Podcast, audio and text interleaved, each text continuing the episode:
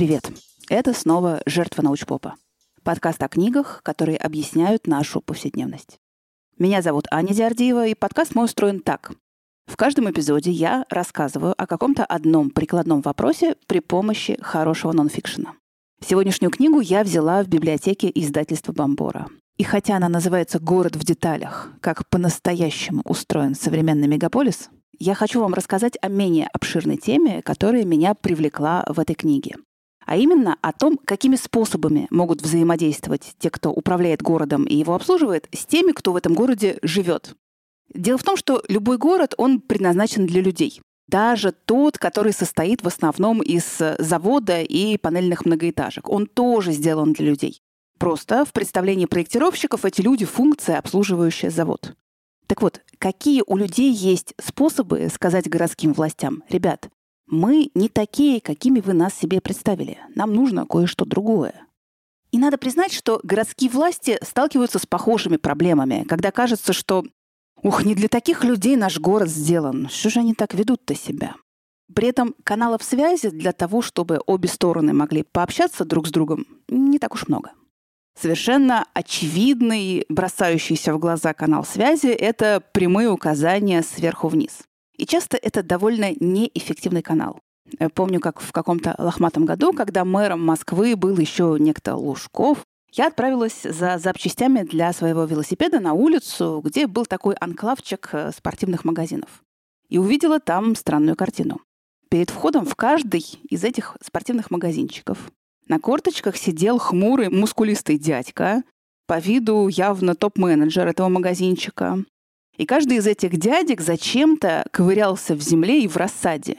Было ощущение, что все спортивные магазины на этой улице вдруг собрались переориентироваться в товары для дачи и сада. Что оказалось? Что всем торговым точкам этой весной в Москве пришло распоряжение мэрии. Перед входом установить клумбу с растениями. За свой счет, не позднее такого-то числа, размер клумбы не менее такого-то, растения должны быть живыми, за неисполнение штраф. Естественно, никакого восторга у владельцев торговых точек это распоряжение не вызвало. И по старинной русской традиции многие владельцы торговых точек э, в этом спортивном анклаве решили показать мэрии фигу в кармане. Кто-то взял и прикопал в центре клумбы несколько горшков с комнатными растениями, кто-то яростный заморочился и принес из леса крапиву и пересадил ее в эту клумбу. Живое? Живое. Растение? Растение. Ну, были и те, кто исполнил э, распоряжение задней левой. Но смысл в том, что на следующий год таких указаний от мэрии уже не поступало. Видимо, затея была признана провальной. Я не хочу сказать, что прямые распоряжения, прямые указания не работают.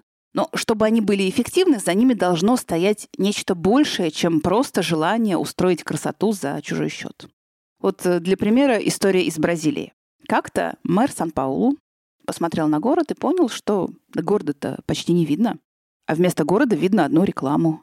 И это не просто растяжки и щиты, это уличные стены почти полностью оклеенные рекламой. Это реклама на проезжающем транспорте. Это дикий визуальный шум, который поглотил город. И мэр Сан-Паулу отдал распоряжение всю рекламу с улиц долой и быстро. В Бразилии фигу в кармане не держат. Там открыто выступают против, и Наиболее яростно выступали те, кто от этой рекламы получал прибыль. Однако ж, в итоге после всех баталий рекламу с улиц города все-таки убрали. И что обнаружилось? Из хорошего. На свет Божий появились интересные архитектурные детали. На стенах оказались муралы. Загуглите, кстати, как выглядят э, муралы Сан-Паулу. Там любят, чтобы было ярко и гигантских размеров. И в то же время обнаружилось, что реклама скрывала фавелы, Самые бедные, самые убогие жилища фактически это городской самострой из подручных материалов. Реклама также скрывала стены и окна фабрик, в которых люди не только работали, но и ночевали, то есть фактически жили, потому что у них не было денег на свое собственное жилье. В общем, убрали рекламу, и обнаружилось дикое социальное неравенство. Конечно, это привлекло всеобщее внимание, и слава богу, иначе бы этого вообще никто никогда не увидел. Кстати, в дальнейшем реклама на улице Сан-Паулу вернулась, ну, в гораздо меньшем количестве и в другом качестве. Новая идея была в том, что компании, которые хотят рекламироваться, должны быть как-то общественно полезны. Например, они должны обслуживать, э, убирать и чинить остановки, на которых расположена их реклама. Или компании могут э, установить интерактивные поисковые табло в городе, и тогда на этих табло будет встроена их реклама. И, похоже, это глобальный тренд, чтобы реклама не занимала слишком много городского пространства, и чтобы она помогала людям как-то решать э, те проблемы, которые она когда-то с собой скрывала. Против крупной визуальной рекламы выступил Париж. Мэр Пекина запретил публичную рекламу роскошного жилья, считая, что это поощряет эгоистичный и расточительный образ жизни. В Тегеране несколько лет назад часть рекламы заменили произведениями искусства. Но гораздо интереснее прямых способов воздействия типа распоряжения непрямые способы коммуникации между горожанами и теми, кто управляет городом. Таким непрямым способом может стать дизайн а, общественных пространств. Да, дизайн способен регулировать человеческое поведение. Существует, например, такой термин э, «защитное проектирование». Горожане — это же не только нарядная, фланирующая по бульварам публика. Они же еще все ломают, шумят где не надо, пьют пиво в парке и мочатся в близлежащих кустах. Вот для таких случаев нам и понадобится защитное проектирование. Например, э, в некоторых городах Германии низ домов закрашивают гидрофобной краской. На тот случай, если кто-то выпил пиво, решил оросить стену, приступил к этому делу, а стена ему мочу обратно отражает. Но это жестко. На деле каждый из нас сталкивался с мягким способом защитного проектирования. Это неудобные сиденья в общественных местах. Так, чтобы можно было ненадолго присесть, а вот чтобы полностью расслабиться, на них было нельзя дома будете расслабляться. Или подлокотники в длинных рядах кресел на вокзалах и в аэропортах. Вы обращали внимание на то, до чего же они неудобные, где бы дело ни происходило? Да потому что они нужны не столько для того, чтобы опираться на них локтями, сколько для того, чтобы никто не ложился на несколько кресел сразу и не спал в зале ожидания. А то проспите свой рейс, чего доброго. Мы привыкли думать, что дискомфорт — это результат плохого дизайна. Но нет. Дискомфорт является целью дизайна. Порой защитное проектирование принимает прям затейливые формы. Например, в одном из районов британского города Мансфилд уличные фонари стали светить розовым светом. А розовый свет имеет свою неприятную особенность. Он подчеркивает любые недостатки кожи. Как бы делая все для того, чтобы люди с кожными проблемами лишний раз не собирались под этими уличными фонарями. И что это за люди такие? Ну, конечно, юные парочки, которые обжимаются на лавочках. Вообще, знаете, какая самая отвратительная и вредная для городского хозяйства социальная группа? Отвечу цитатой из полюбившегося мне сериала «Годы». Это могли быть русские, или исламские террористы, или соседские подростки. Именно подростки. Они шумные, они все крушат, они воруют из магазинов, и на них направлена вся мощь защитного проектирования. Вот э, владельцы магазинов в Великобритании придумали способ, которым можно легко отпугнуть подростков при помощи высокочастотных акустических устройств. Идея такая. Молодые уши лет до 25 слышат неприятный звук, который издают эти устройства. А уши постарше уже ничего такого не слышат. Ну и владельцы более старших ушей реже занимаются воровством и вандализмом. Поэтому давайте у входа в магазин включим звуки на высокой частоте для отпугивания нецелевой аудитории. И это тот случай, когда авторы идеи дальше своего носа не взглянули. Потому что высокочастотные звуки воздействуют не только на подростков, но и на маленьких детей. А маленькие дети орут. И на собак, а собаки воют. И особенно сильно на людей в аутистическом спектре. В общем, эксперименты со светом, по крайней мере, выглядят безопаснее. Допустим, в туалетах в ночных клубах в одно время было популярно делать синее освещение, чтобы усложнить поиск вены тем, кто порой для этого запирается в туалетных кабинках. А синий цвет на некоторых станциях японского метро внедрили из соображений, что он улучшает настроение. И самоубийцы будут реже прыгать под поезд. Хотя что-то мне подсказывает, что люди кидаются на рельсы вовсе не от того, что у них что-то плохое настроение. Между тем, защитное проектирование доступно не только городским властям. Встречается и низовое защитное проектирование руками местных жителей. Обычно это происходит, когда они недовольны какими-то тусовками возле их дома. Ну, знаете, как это бывает. То лавочки скрутят и унесут, то валуны установят, чтобы чужие здесь не шастали. Но вот одна чудесная история случилась с Буддой в Окленде. В 2009 году некто Дэн Стивенсон день за днем наблюдал, как растет стихийная свалка возле его дома. Люди прямо из окон машин выбрасывали мусорные мешки и ехали дальше. Тогда Стивенсон сделал нестандартный ход. Он расчистил свалку и на ее месте установил статую Будды. Впоследствии на вопрос, а почему именно Будда, Дэн Стивенсон отвечал, ну, он нейтрален. Мусор действительно перестали выбрасывать. Но дальше метаморфозы стали происходить с самим Буддой. Сначала его кто-то выкрасил в белый цвет. Потом ему стали приносить подношения, конфеты и монетки, как это принято у буддистов. Потом неизвестные покрасили его в золотой. Потом стали к Будде приходить члены вьетнамской буддистской общины. А через какое-то время к Будде стали привозить автобусы с туристами, и он стал полноценной местной достопримечательностью. Считается даже, что этот район стал менее криминальным, слава Будде. Конечно, эту историю нельзя считать готовым рецептом. Поставьте Будду на место свалки, и будет вам счастье. Конечно, эта история имеет свою невидимую сторону. Уход за этим местом и его развитие во многом заслуга вьетнамской эмигрантки Винево. Во время Вьетнамской войны Во потеряла семью и друзей, и деревенское святилище, которое она посещала с детства, было разрушено. В 1982 году она уехала из Вьетнама и осела в Окленде, а в 2010 году она узнала об этой статуе и начала о ней заботиться. Но в какой-то момент это место уже зажило своей собственной жизнью. Возле Будды стали появляться фонари, чаши, другие скульптуры. По вечерам это место освещалось светодиодными фонариками. Хотя изначально Будда был водружен на это место как артефакт защитного проектирования. Вообще низовые городские инициативы часто бывают э, прекрасные и неожиданные. К ним можно отнести партизанский ремонт. Особенно партизанским он становится в городах, где законодательство предусматривает штраф э, за такую самоволку. Партизанские действия — это еще стихийная самостоятельная установка мемориальных табличек и знаков. Это мы тоже знаем, достаточно вспомнить таблички последнего адреса. А еще есть партизанское садоводство. Минимальные его базовые проявления нам знакомы по стихийным цветникам перед многоэтажками и по лебедям из автомобильных шин.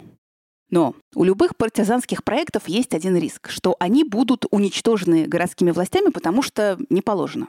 И это обидно. Так вот, лайфхак для городских партизан из книги «Как устроен город». Наиболее долговечным будет то, что сооружено вами на арендованных территориях даже если, и скорее всего, эти территории используются не по назначению. Вот кейс из Сан-Франциско. Там группа дизайнеров скинулась и арендовала на парковке пару мест. Дизайнерам не нравилось, как тухло выглядит наполовину заполненная машинами парковка.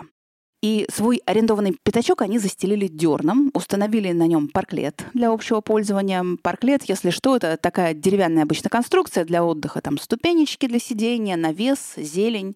Вопросы к ним, конечно, были. А что тут ребята устроили у нас на парковке?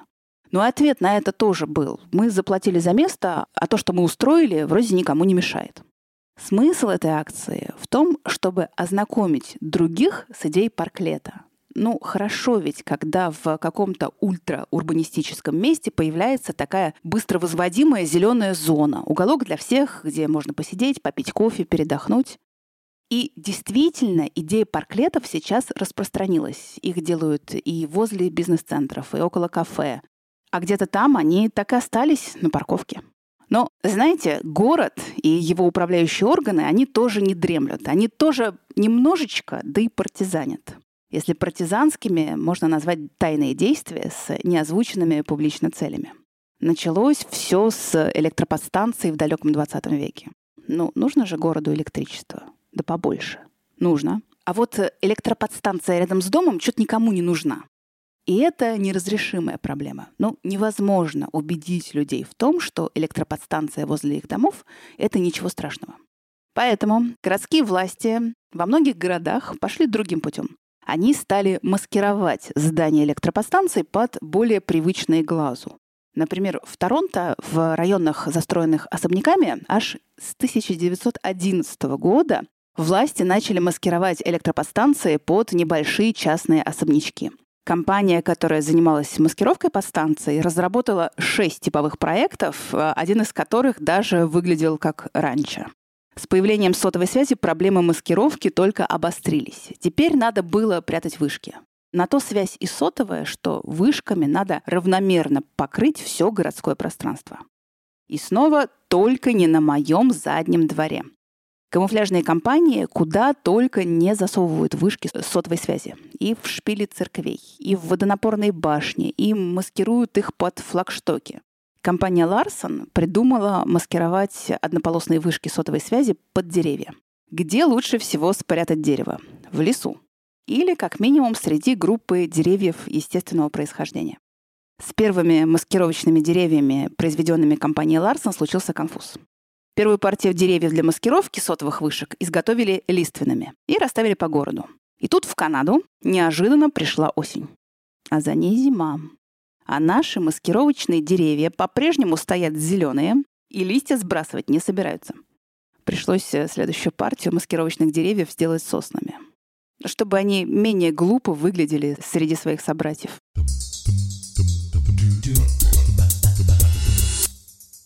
Не хочу, чтобы создалось впечатление, будто бы инициативы любых городских властей — это какая-то смехотворная или вредная ерунда.